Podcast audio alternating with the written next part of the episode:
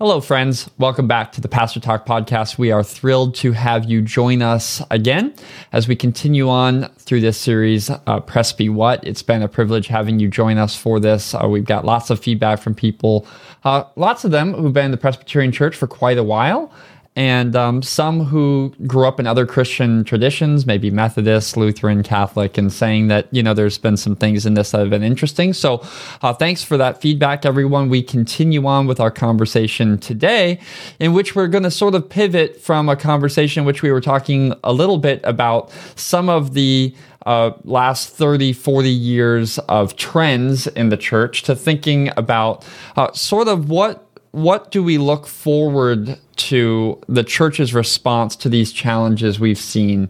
Uh, some of them in the rear view mirror, and some of them are, are really present in our current conversation. So we're calling that the next chapter, and uh, it's going to be a wide ranging conversation, thinking about what the Presbyterian of tomorrow is going to look like. Yeah, today is a probably the most subjective of the sessions that we've done, Michael. This is our predictions. And you know there's a proverb that says only fools predict the future so that may apply. But as as we look forward to the challenges that the Presbyterian Church is going to have to face what do we think they look like? And what do we think that they demand from the church not only at the national level but at the congregational level? How do they impact Presbyterians in their day-to-day life? And we certainly don't have these answers. Th- these are guesses on our part. We hope informed and thoughtful guesses, but we do see some things as we have talked and as we have um, really put lots of thought into this over the years of the kind of things that the Presbyterian Church is going to have to figure out if we're going to survive that long standing downward trend, that this period in which we are aging in our average membership numbers and age as we are shrinking in our number of churches as we are closing churches as we are losing money.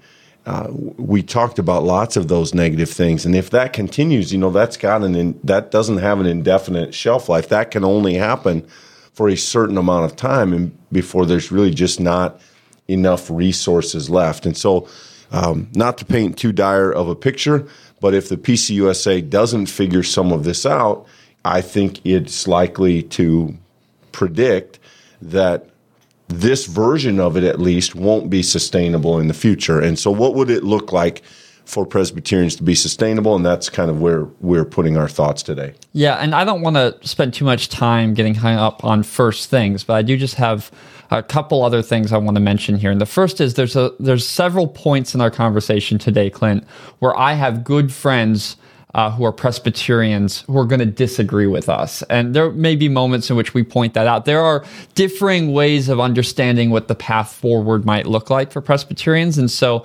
that is just couched in the fact that though we have two voices, there are many out there in the Presbyterian church at large. And I think the second thing which surprised me significantly when I went to seminary and really dug into the Presbyterian community. Um, really following my undergraduate school time, Clint is is really how little conversation there is on this topic versus what you would expect there might be. Now, maybe that's happening in places that I'm not aware of. In fact, that's likely. Um, but I will say you you might think that a young person going through seminary in which a moment in which the decline of the church is obvious that's a fact there's no one who would dispute that reality you might think that the seminary education the sort of national conversation that is made available to people going through training you would think that there would be a lot of emphasis upon what paths the church should be taking, both at the national level but also at a local level. And in my limited anecdotal experience was that that there was almost no conversation around that. And so I do think that's telling. It, it's not necessarily uh, good or bad because there may be conversations happening that you know I'm not privy to, but I do think it's worth saying that there's not sort of a national voice. There's not a particular leader. There, there's not particularly one strain of this conversation. And that I do think is unto itself a challenge that Presbyterianism writ large is going to have to deal with in the coming days. Yeah, you know, you could assume that once a ship hits an iceberg, all the following conversation is about what do we do not to sink. It- right. And th- that's an exaggeration, of course, but I have not, in my own time in the PCUSA, heard that kind of urgency. There is this hope, I think, this kind of optimism that things are cyclical and that we'll figure it out and that it'll come back around. I think that's getting a little harder to maintain. I think that more and more people are just kind of hoping that it happens after their watch. You know, maybe that it, it's down the road further than they need to worry about. Again, that might not be entirely fair. There are some conversations at the national level about starting new ministry projects, and, and there are some organizations that have formed either theologically or practically about addressing some of these issues. But I, I would agree with you, Michael. I've not heard.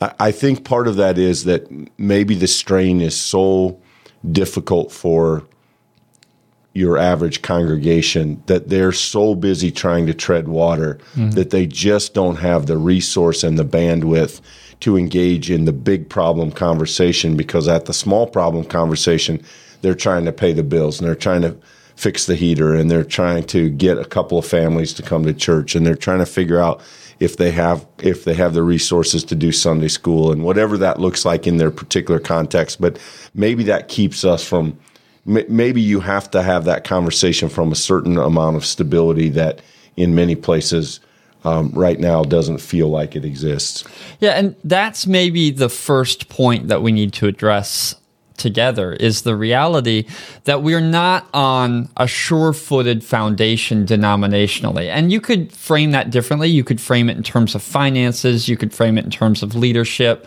uh, capability. You could frame it in terms of congregational membership. But really, the trend has been downward in most of those metrics. We have less money directly accessible than we used to. We have less people in the pews and therefore less um, experience, less time that might be volunteered. And as that happens, uh, the church has been addressing differing levels of responsive concern to that. So as uh, we have less people in the pews. There's been significant conversations in congregations. Can we still do VBS? Can we still put together a, all day program, or can we put together a night program? And I, I do think you can really see a national conversation lived out in practical terms at the congregational level if you looked at how the programs in each congregation have changed in the last 10 15 20 years and i guarantee you almost without exception you're going to see that there's been some form of adaptation or change at these levels trying to address the the problems that have come with this slow decline. Yeah, I think the average congregation out there is trying to do some version of what they used to do with less money, less people, less staff, less resources than they had when they were doing it. And th- that's a hard place to live and maybe doesn't give us time for some of those you know, how do you fix the big problem when you when you have to fix a hundred smaller problems first? And there might be truth to that. The one thing as we start this conversation, Michael, I think we should also say is that we are fundamentally, as we have this, um, as, as we undertake these conversations, we're fundamentally talking about change. And th- there is this wonderful phrase that I picked up somewhere early on in my ministry, I think from a management book. If you keep doing what you're doing, you will keep getting what you're getting. And the idea is that if we continue to give the same input, we will continue to give the same output.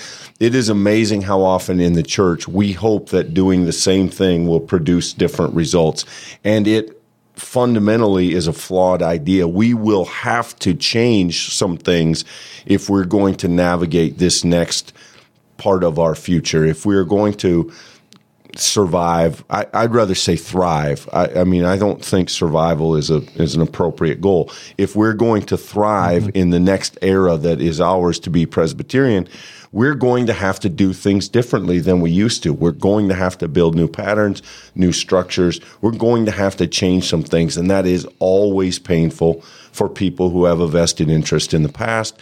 But it's a it's a fundamental truth of moving forward that what got you here won't take you there. And it, it doesn't, some of those things simply don't work in the same way anymore. They're not as productive. They're, they're, they're not as fruitful. And yet we keep doing them. Um, in some cases, riding them into the ground and it doesn't work. So um, we could have lots of conversation about the difficulties in congregations to address change, but it's simply in this conversation you and I take for granted that we can't keep doing things the way we've done them and get different results. Yeah, I think a rather short illustration of that is uh, the human condition is by itself innately adverse to change. Right now, Walmart is doing remodeling, and I hate going to Walmart because I cannot find anything. I just wish they'd leave Walmart alone. That's innate to the human condition. But even more so, I think, in religious institutions, in churches, it is hard for us to change because we're not just going to pick up milk. There's something about our family. Uh, our kids have been baptized there. We've maybe even been married there. We, we've shared both life, joy, sadness, grief within this wall, these walls within this community. We there's a part of us in church in, in a meaningful and, and in many cases healthy way.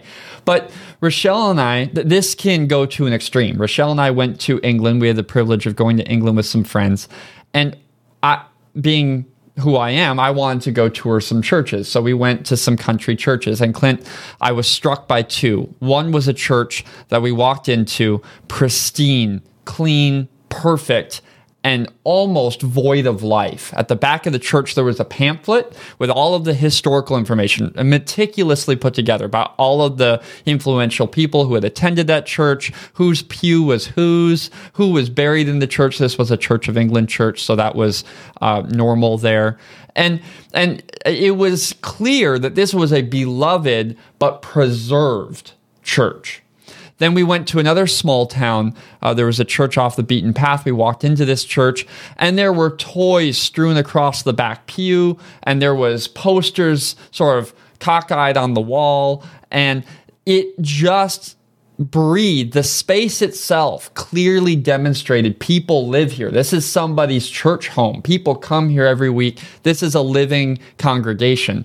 And that is the reality. Are we willing to sort of let the sanctuary change? That's that's a small example, Clint, but the the kind of signs of life require us to be willing to let change happen so that the church, the place for people, can continue to welcome more people. And when we stop doing that, we move closer to that first church, which was more of a museum than a community. Yeah. And, you know, Michael, there, there again, there's kind of a, a management business entrepreneurial rule that um, if you're afraid to fail, you increase the chances that you will. And I think in the church, we have often been afraid to try new things or to do things differently because, quote unquote, they may not work.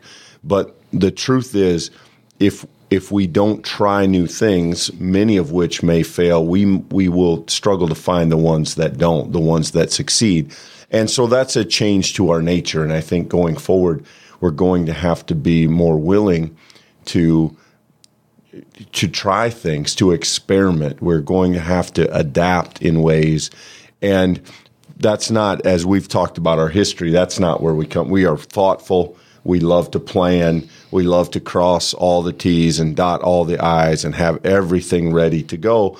And we're in an era that may not let us do that to the extent that we'd like. If you look at the business world, one of the, the transitions that seems to have happened, at least this is an analysis by people who I think know way more than I do, is that we've moved from the, the kind of corporate structure that we see in the Presbyterian Church to a much more nimble management style.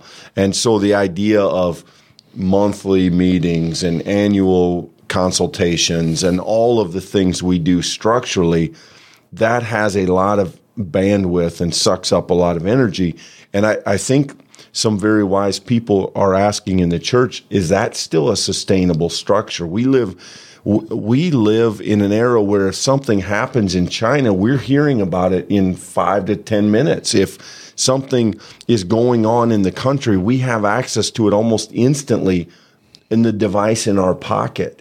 And yet we have to wait a year to approve a budget, a month to have a meet. We, we have this sort of slow, cumbersome structure that has served us well but I think the future is going to demand that Presbyterians find ways to be more nimble and to handle business in a, uh, a less cumbersome way. Right. Uh, it, this last six months is in many ways proof of that. Congregations who were nimble were able to quickly uh, sort of face the new day. What tools do we need for our worship services online, and how are we going to do that? That required a congregational willingness to engage quickly. If you send that to committee and ask, what are we going to do? That a month later, maybe you have a few ideas and not even solutions. And I think we do like the idea as Presbyterians of this sort of larger, higher conversation that then sort of slowly trickles down through the system. That we go to the General Assembly and that they talk about a national issue and then they make a proposal that's been in committee for five years. And we feel good that our seminary professors have thought about it and wrote about it, prayed about it. And, and we, we like the idea that then that goes to presbyteries and they do the same. They discern, they vote. And all of this has its time and place. There's certainly moments in which utilizing the entire, to use the language, corporate structure matters. But Clint, there's also this reality that what the uh, First Presbyterian Church in Spirit Lake needs right now to be faithful may be significantly different than what First Presbyterian Church of Jamaica Queens needs right now, or First Pres- Presbyterian Church of Chicago, or Second Indianapolis, right? Wh- wherever you are, we as a church need to be mindful of our immediate context, and that requires a kind of nimbleness in leadership in both the pastoral leadership, but also congregational committee uh, session. Both, and I would even go as far as to say uh, congregational members' willingness to be uh, to be nimble in the season, to to allow some grace for experimentation. Otherwise, none of this really matters. Yeah, and you think about the average congregation. Take us for example. We need twenty four leaders. We have two boards, our elders and our deacons, twelve apiece meaning that every year we're electing people for a three year term, which also means that every year a third of your leaders are brand new, mm-hmm. have to be brought up to speed. It, it also means that in a congregation, you're looking for you know some significant percentage of those who attend regularly and, and are members to serve in those leadership roles and for many churches that is uh, taxing. Here, we are very fortunate with the level of volunteerism, with the level of skill, and it, it's not an issue in a place like this. But when you get to those smaller churches, they're struggling just to have a session, and you you hold that you know practically you hold that over against say the community church model, which has a small leadership team they they don't have 12 committees. They don't have 10 com- they have a very small leadership team that is nimble, that is vested with lots of authority, which is of course a risk, but it, it's a much it's a much it's a structure that is much more able to navigate quickly and to make decisions. Um, you can let a kind of leadership personality grow through a change like that. And and I'm not advocating that the Presbyterian Church needs to get rid of how we govern congregations, but I I do think that places that are doing well are largely not doing it the way that we're doing it across the board. I think to connect that to a previous conversation, Clint, we have already talked about how structurally the Presbyterian Church has pushed a lot of leadership down the chain. It's it's pushed it uh, closer to the congregational level. And that is both a blessing and a curse. If a congregation has leadership, has congregants who are willing to engage with that newfound sort of ability that comes through the nimbleness, then that can be good news. If you're a congregation who doesn't have some of those resources in leadership and in willingness, those congregations are and are going to continue to struggle because the more and more that we decentralize and we push down towards the local, we enable congregations to respond to their community. But if they're not ready for that, there are going to be congregations who will struggle under the weight of that responsibility. Yeah, and again, as a as a pastor who's been blessed to have many instances of great session members and great teams of people on the session, that's when things get done. Yeah. When you have that group of people, and to see them rotate off when they are not done serving, when they would stay, and when they would the kind of leadership that that could provide would be interesting. And I, and I think that's a, a place that the Presbyterian Church, our leadership structure, is going to have to be reconsidered. It seems to me as we move forward. The the other disconnect that I think you and I have talked about a great deal.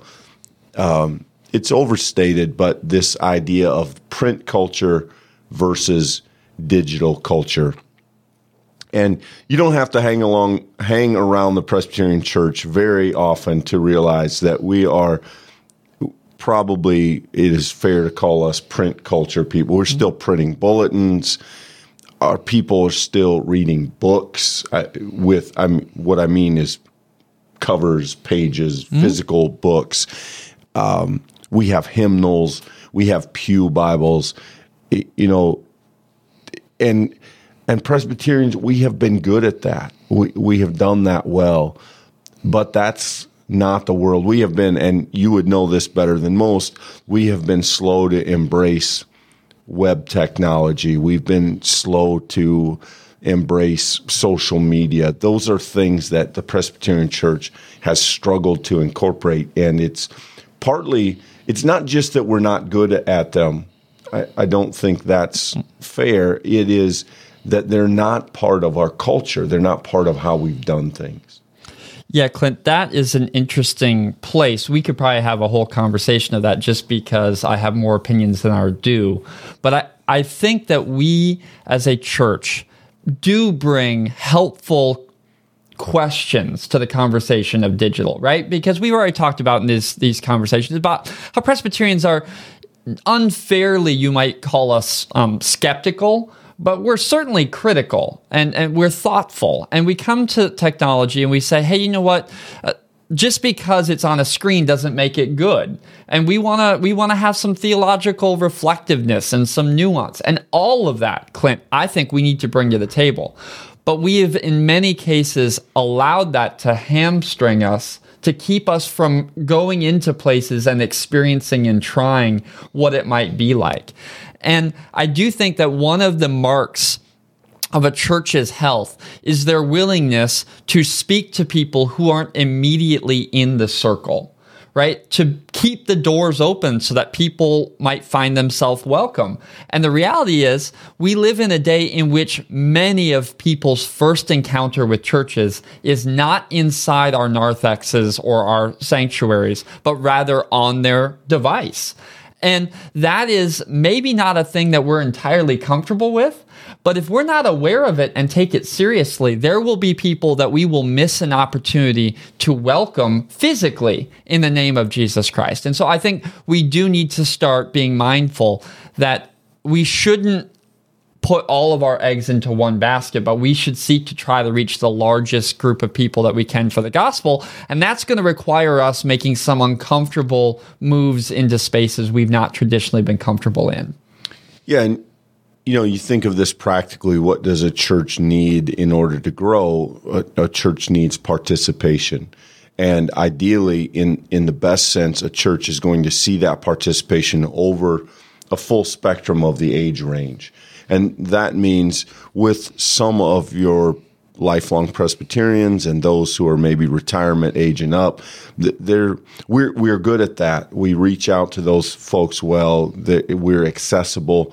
But if you think from about somewhere in the mid 40s, I suppose, or maybe even call it 40 and down. So, what we might call young people, quote unquote, or young, even young families, the, the ways in which they receive information about the church, the ways in which they search for a congregation, the things they're looking for, it's a very different pathway.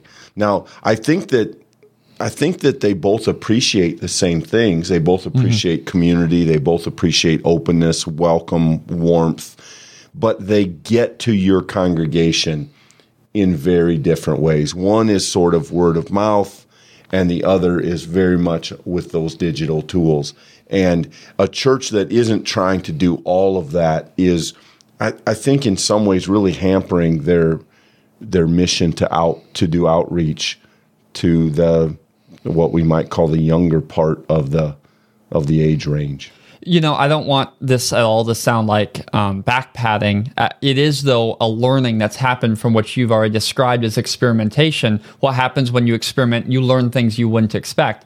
One of the things that I've learned during this COVID season, Clint, is that we will have a response from younger people to Bible studies in a digital space than what I expected. Let me give you an example. I was just literally having a conversation with a young person in their 30s who has never been to a men's Bible study at First Presbyterian Church. It would have landed at a time that they couldn't have participated. Who has told me that every day that they can, they watch the daily Bible study at work. That that's a space and time that they can access and they enjoy that. And it struck me, oh wow, just by simply changing the context, we've enabled this individual to now engage with a ministry of the church, in this case, on a daily basis. Now, that's not necessarily just because it worked in one person's life, you do it forever, never changing. That's not what I'm suggesting. What I am suggesting is when you experiment, you do find out in, in these instances, oh, wait, we can reach people that we weren't reaching before if we try this thing. Maybe that's a thing we need to take seriously. Yeah. And I, I think, you know, that's a place that lots of churches struggle. And to be honest, it's not a place that I've seen a lot of resources from our denomination, our national church. I, I don't think helps at the grassroots level in terms of how do we use the technology and tools? How do we evaluate them? How do we apply them? And, and how can we, um, how can we incorporate them into how we're doing things in order to do them better, to do them well? I think that will certainly be uh, ground that we're going to have to cover. I, I don't think culture is going to let us continue to be lazy in those areas or to be uninvolved in those areas. Right. Well, because we live in a moment that's filled with tensions and filled with opposition in the cultural space, in the larger culture that's that surrounds us. And Clint, that problem is writ large within our own Presbyterian family. We we are really struggling with a tension between um, unity as people of Christ who are bound together by our faith and our common affirmation and unanimity that we are all going to be the same, that we're all going to think the same, that we're all going to register the vote the same. Uh, we are on a national level, and I think even we could, most Presbyterians could even point to this at the local congregational level. We are we are struggling in our larger context to remain faithful to the unity that we have in Christ, as as there seems to be much uh, deeper rutted paths that uh, are happening in our public discourse, uh, Presbyterians are finding themselves taking some similar stances on opposite sides, and that makes it difficult, I think, for us to continue to work forward on some of the things that require our unity in Christ. Yeah, and in some ways, we have been a, a church that has pursued diversity. Michael, I, I think you'd have to say, particularly in the sexuality, gender conversations that we've had over the last 30 years. There is a large segment of the Presbyterian Church that has been very concerned and passionate about being open to the, the full range of people within our um, cultural experience. But in other areas, I think we have struggled, uh, specifically racial ethnic. I think that we we talk a great deal about diversity. We don't practice it very well at the local level. Um, there are very, very few congregations in the Presbyterian Church that you can walk into on a Sunday morning when that happened, used to happen, and you're going to find a mixed racial crowd. You may find um, some diversity, but it's going to be individuals here and there, uh, an African American family, an, an, Asian family. Um, in, and in this part of the world where diversity is not a strength to begin with, that's certainly going to be true. But really, across the board, Presbyterians have, uh, we have been fairly well contained in white middle aged, white middle class. And we're going to have to break out of that. For the Presbyterian Church to be strong and thriving in the future is going, I think, to demand that we find a way to incorporate our church throughout different groups, different neighborhoods, different life experiences. Um, and, you know, the the the gender sexuality stuff it, it has some theological tension in it. And there are people that have different views on that and, and argue arguments. As we well know we've been obsessed with that argument for decades in the PCUSA but the racial ethnic there's no such theological i mean that's something we have to do. We claim that we want to be the church and we know that the church the gospel is for all people. And we don't uh, just to be blunt we don't do a very good job of living that out in our presbyterian membership. And i think we're going to have to get better. The the idea of sort of single statistic churches I, is just not. I, I think that's not a space we're going to be able to occupy in the future. We are going to have to be um, more diverse and more conscious of that. You know, I think Presbyterians need to get there. And the only way that we can get there, Clint, is that we emphasize the gospel, the mission of Jesus Christ given to the church, and to be less concerned about the sort of cultural framework, the issues that surround us. And by and large, Presbyterians are not alone in this. Other mainline congregations are the same. We are tempted to adopt wholesale the framework of issues that are in public discourse.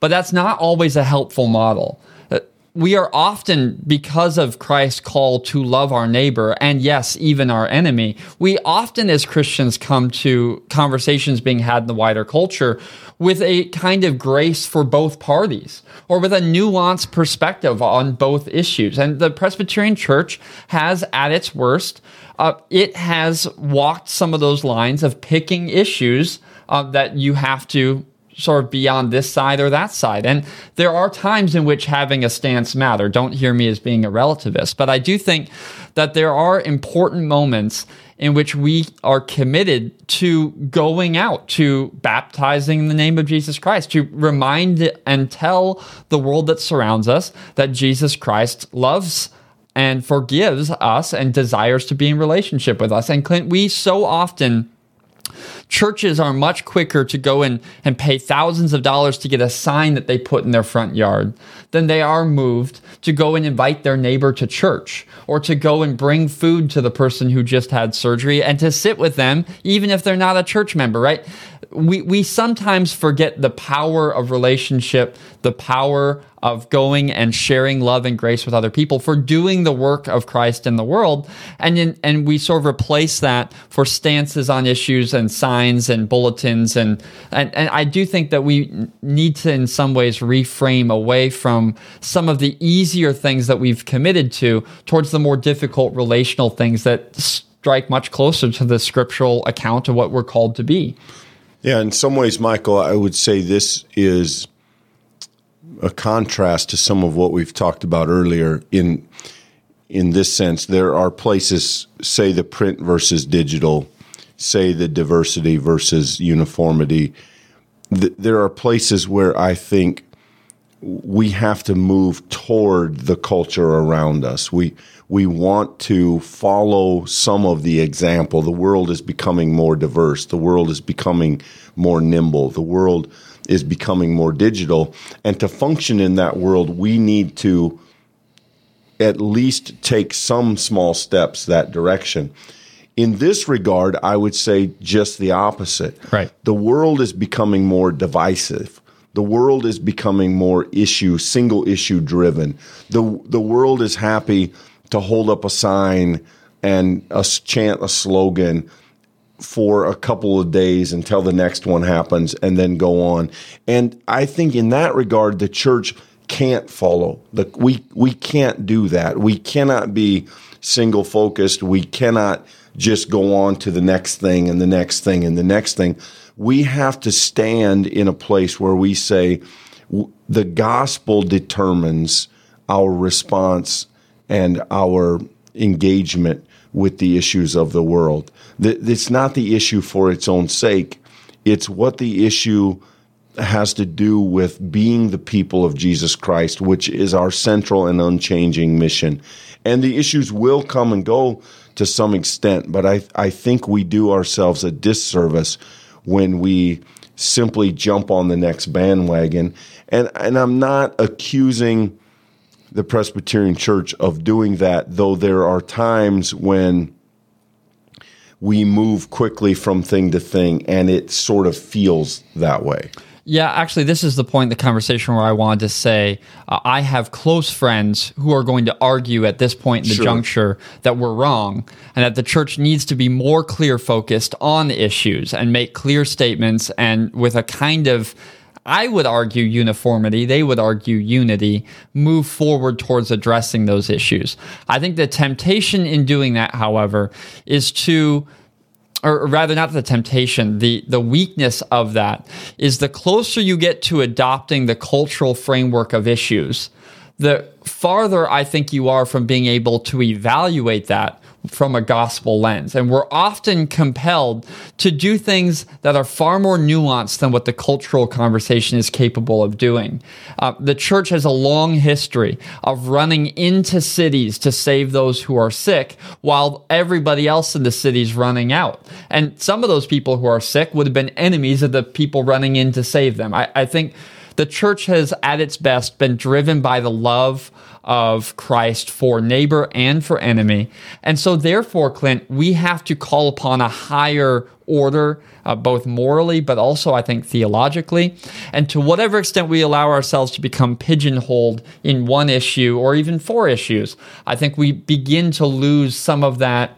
Uh, theological authenticity that we find in being unified, truly unified in Jesus Christ. And so, yeah, I'm making that sound easy. It's not. There are going to be those who say that you're forsaking gospel issues in doing that. And there are going to be substantive disagreements about how to move forward in that context. But however we do so, I do think we, we need to be mindful of a higher calling than just sort of engaging in single issue conversations. Yeah, I want to be clear that neither of us is saying that the issues don't matter. The issues are vitally important, and right. and what we're not suggesting is that we skip over them and and ignore them or not pay attention to them.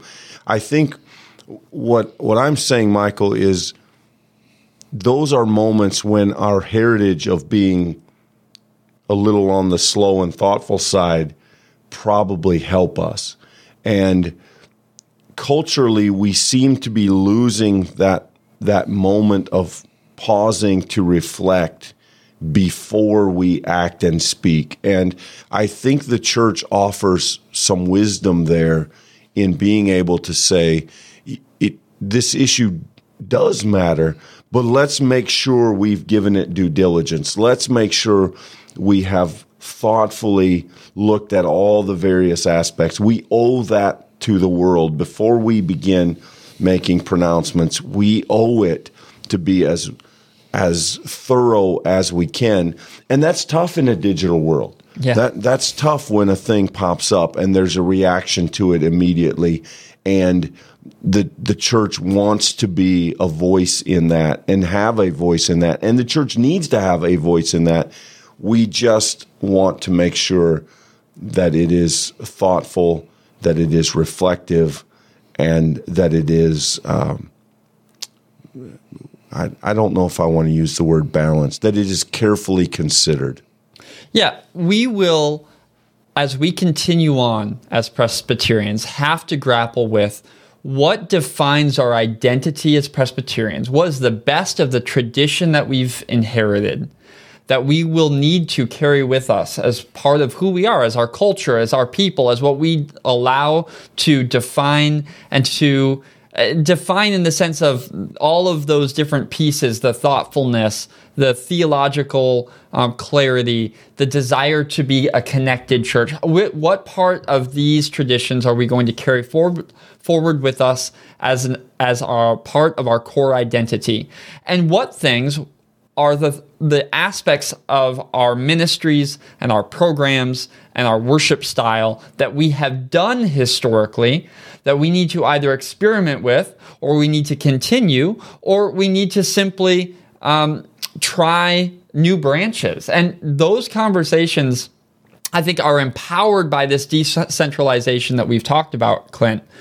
But it also in many ways challenges it because the farther down that we push, the more that we allow congregations to experiment, the harder sometimes it is for us to learn from one another, right? Uh, it can be hard for us to hear what First Pres Sioux City is doing because we don't see them as often, because those stories get told with less frequency. And that is another challenge we're going to have to overcome. If we want our identity to be Presbyterians who are connected, well, what are the mechanisms of doing that if you don't have a strong corporate ladder that passes things up and down, more often down than up? And uh, those are things that I'm not sure we have ready answers for. Sure. And the idea that you go to a Presbyterian meeting every month or every quarter and and that makes you connected to other congregations is just really not it, it's just no longer an idea. I don't know if it ever worked. I suspect there was a time that it did. Um, I think of the pastor I grew up with. He loved presbytery meetings. That was his church, his fellowship. That's where he saw other pastors. That's where they shared stories. I don't know if those meetings continue to function like that for people. Maybe they do for some, um, but I think to many of us, they feel like something that takes a lot longer mm-hmm. than it should without accomplishing any real change. And um, that's not a criticism of our presbytery. It's it's a critique, I guess, of that broader structure. And so, um, are we Presbyterian because we do Presbyterian things, or is there something inherent in our belief system, in the way that we approach the gospel? That makes us Presbyterian. And for me, it's it's a do versus a be question. You know, um, I, I remember for many years as we discussed a second service here and maybe incorporating a different style, people said things like, "Well, I don't like that. That's not mm-hmm. Presbyterian." what do you? What isn't Presbyterian? Well, having a drum set mm-hmm. isn't Presbyterian. Well, you, you, are you? Do you mean that making music, making praise music, singing praise to God, and using drums is somehow unpresbyterian? Yes, it isn't. Pre- why isn't it Presbyterian? Because we've never done it. But mm-hmm. but those conversations about do are not generally helpful as we try to understand who we're trying to be. And I, I think they're fascinating, but often, uh, often they're not entirely helpful. And to me, Michael, this is where the great irony of being Presbyterian lives. You and I have had this conversation many times. Presbyterians are well suited to the age in which we live. We are thoughtful. We're open to new ideas. We do not approach the gospel with a checklist of things you have to believe. We have room for diversity. We have room for disagreement. We have always been able to somehow put people in the pews who call themselves conservative or liberal or this thing or that thing. And we've said we can be church together. And in our day and age, that should be working. Who we are is well suited to this age, but what we do is less well suited. And it's time to find things, new things to do, and new ways of doing things without somehow believing that changes who we are. For instance, I, I, can talk about this the other way. I have a good friend that went to serve as an associate pastor of the church. The, the pastor told him, We're not going to do prayers of confession anymore. Why not? People don't like them. well, that's that's backwards. Of course, people don't like them, but what do we need as people? We need to confess that we're broken. That's the path to healing. That's the path to God.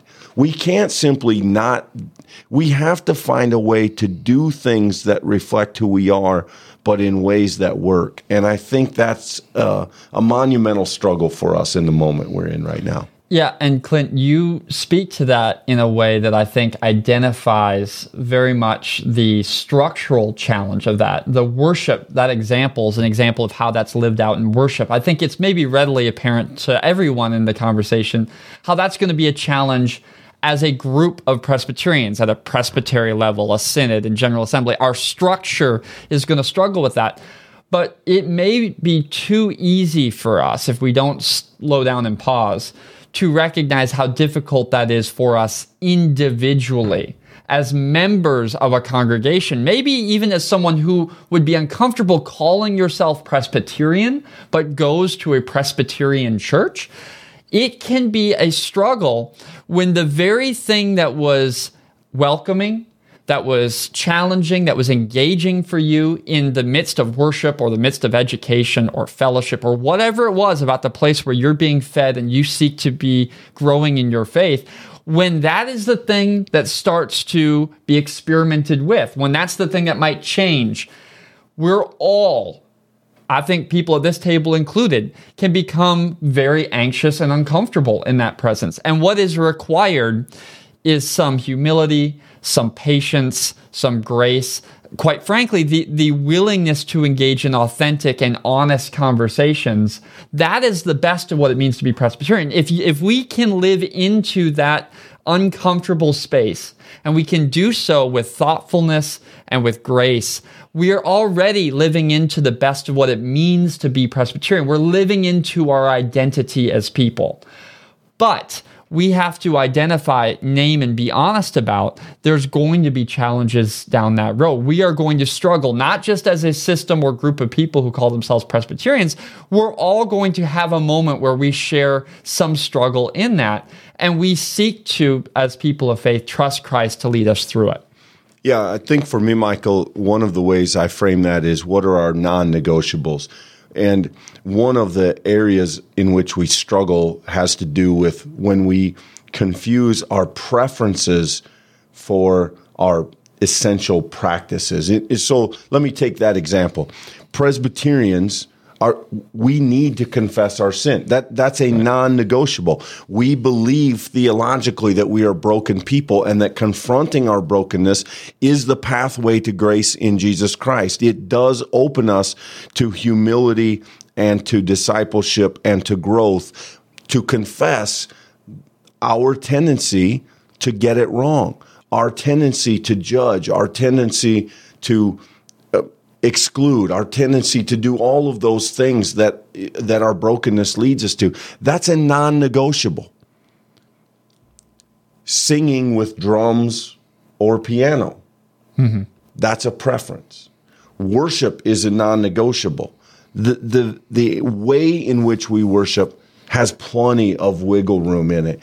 And when we confuse our non negotiables as a people with our preferences as individuals, we're going to struggle. And we need to be able to come to a table together and discuss those things in some real ways. So we have a wonderful woman in this church no longer with us who said, The day you bring in a drum set, I'm out. I'm, I'm leaving.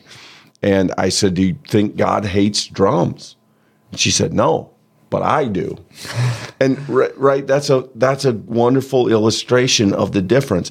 And and Presbyterians at the at the individual level, each of us, if we're going to move forward collectively, are going to have to say, I don't get to have every preference. I, I can't, I'm not guaranteed. This is about our fundamental convictions, not my individual preferences. And I think we're going to have to, um, I think we're going to have to figure that out as we move forward. We, we need a space in which everybody can be engaged at some point. And at some moment, everyone says, Boy, that really worked for me. But you may not get that all the. There may be times that the gratitude you have is knowing, okay, that really worked for my neighbor. That really worked for the young African American boy in the pew in front of me. That worked for the Hispanic family over there that I'm planning to meet after the service. If we can get to something like that, then we are, um, in my estimation, making great progress. Yeah, this is a extreme oversimplification, but I don't know any other way into it. Is that when the church lives unto itself and towards its own end, it will always lead us away. If it's about our preference and preserving the things that make us comfortable, which aren't all bad things. I don't want to be overly critical of that. There, there are some things that, that may help us to connect to the living God, but it should never be about us. The gospel compels us. Jesus Christ calls us to live outside of ourselves. When we come to the moment of offering in a service, that is a moment that should every week reorient us so that we might remember the one who showed us that God's will is self-sacrifice. Jesus Christ lived living into God's best plan, gave his life for us. The expectation is that the servant is no greater than their master. We are called to love and serve others full stop. The moment we make the life of church about personal preference, place of comfort, advancing the things that we like about the church. We are failing to live into the gospel call to live beyond ourselves. And friends, we're doing this study of the book of Proverbs. It's interesting in that study. Um, wisdom is often very difficult to grasp. It often falls through the hand. What's right in one setting isn't right in another. So I- am not making uh, eternal edicts that can be applicable in every moment of every congregation or any congregation. There are sometimes that discerning the Spirit of God is it requires wisdom and diligence and prayer and humility. But friends, if it ever turns us towards ourselves, if it ever turns church inward, that is a pretty surefire definition that we've not lived into the gospel of Jesus Christ, and we should pause and reflect and change. Yeah, and that in the language that I use, Michael, that's the necessity of the non negotiables to say that there are things that cannot be compromised. There are ideas, there are beliefs that we cannot sacrifice in the pursuit of growth. It, yes, we could do lots of things that may bring in people. But if we if we only chase preferences and if we sacrifice our core to do it, then we're no longer church. We're just doing what we think people want. And if we start with the core, if we can start with the gospel, and if we understand what that is, then we will find lots of ways to connect that with people in ways that are meaningful to them and attractive to them. And that is what the church should do. What the church should not do is start the other way yep. and say, what do people want? Let's give them that instead of the gospel.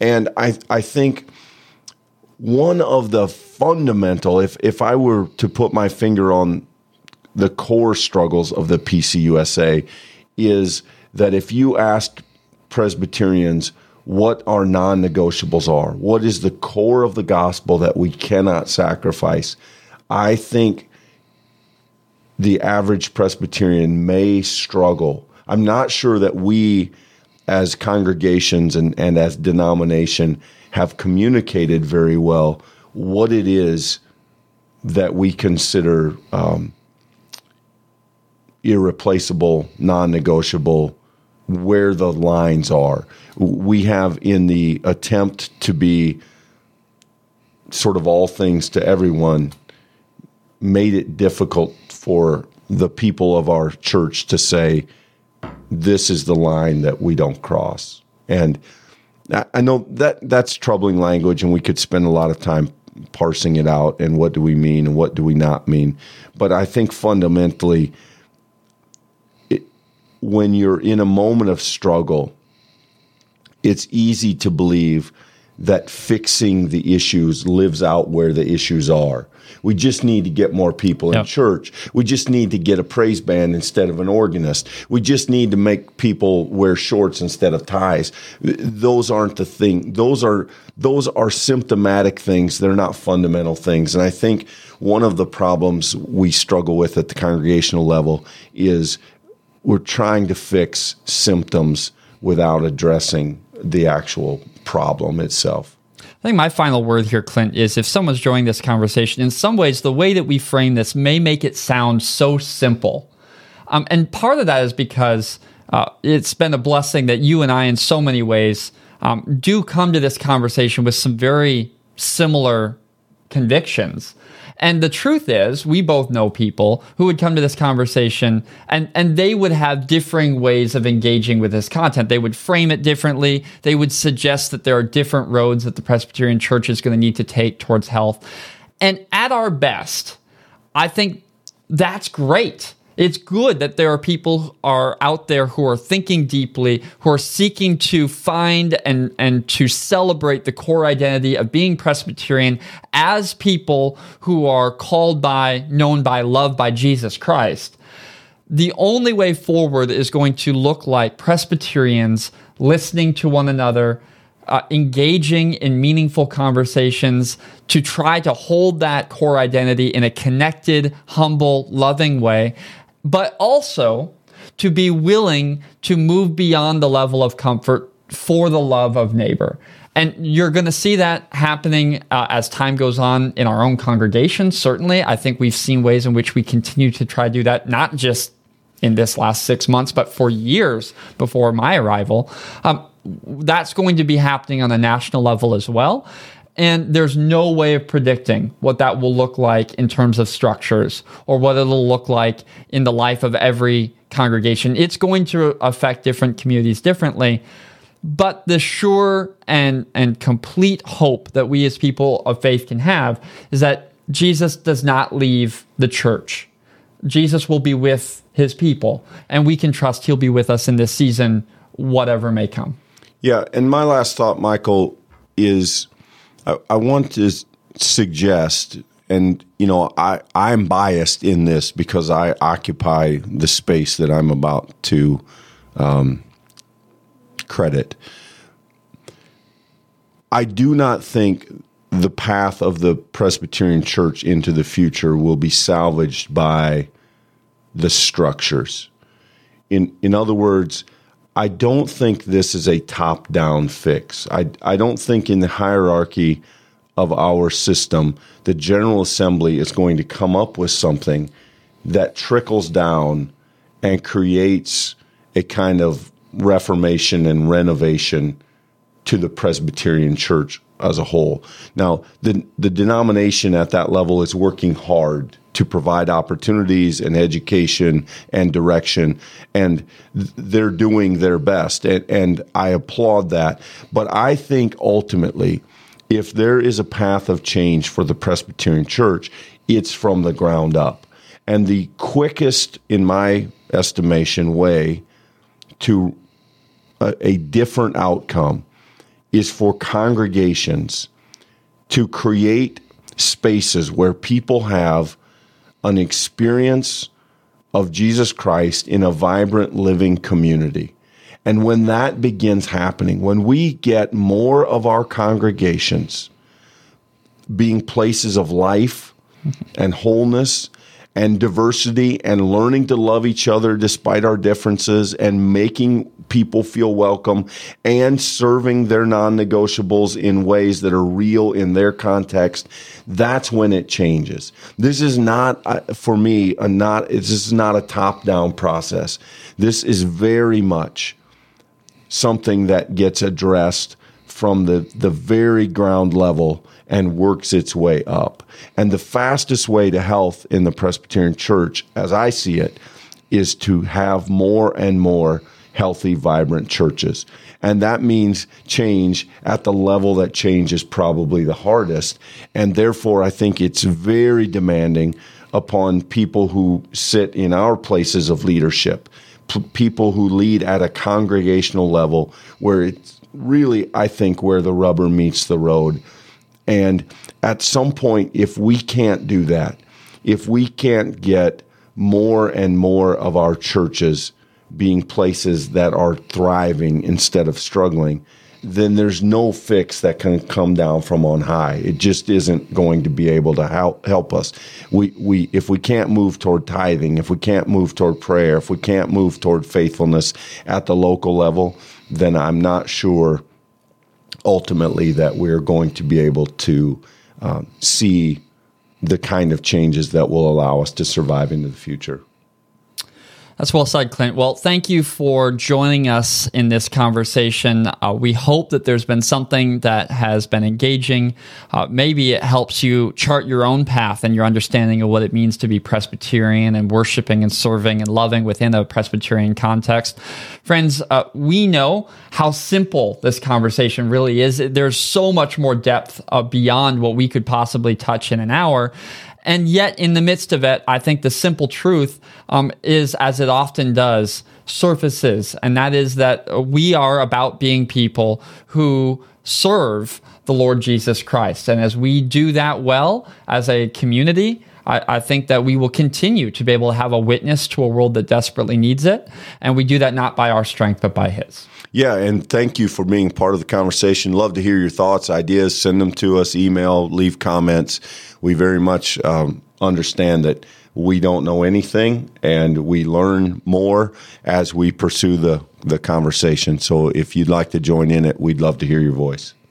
Well, friends, that's all for us. We look forward to having our next conversation with you next week, Wednesday at 9 o'clock Central Standard Time. But until then, be blessed. Thanks.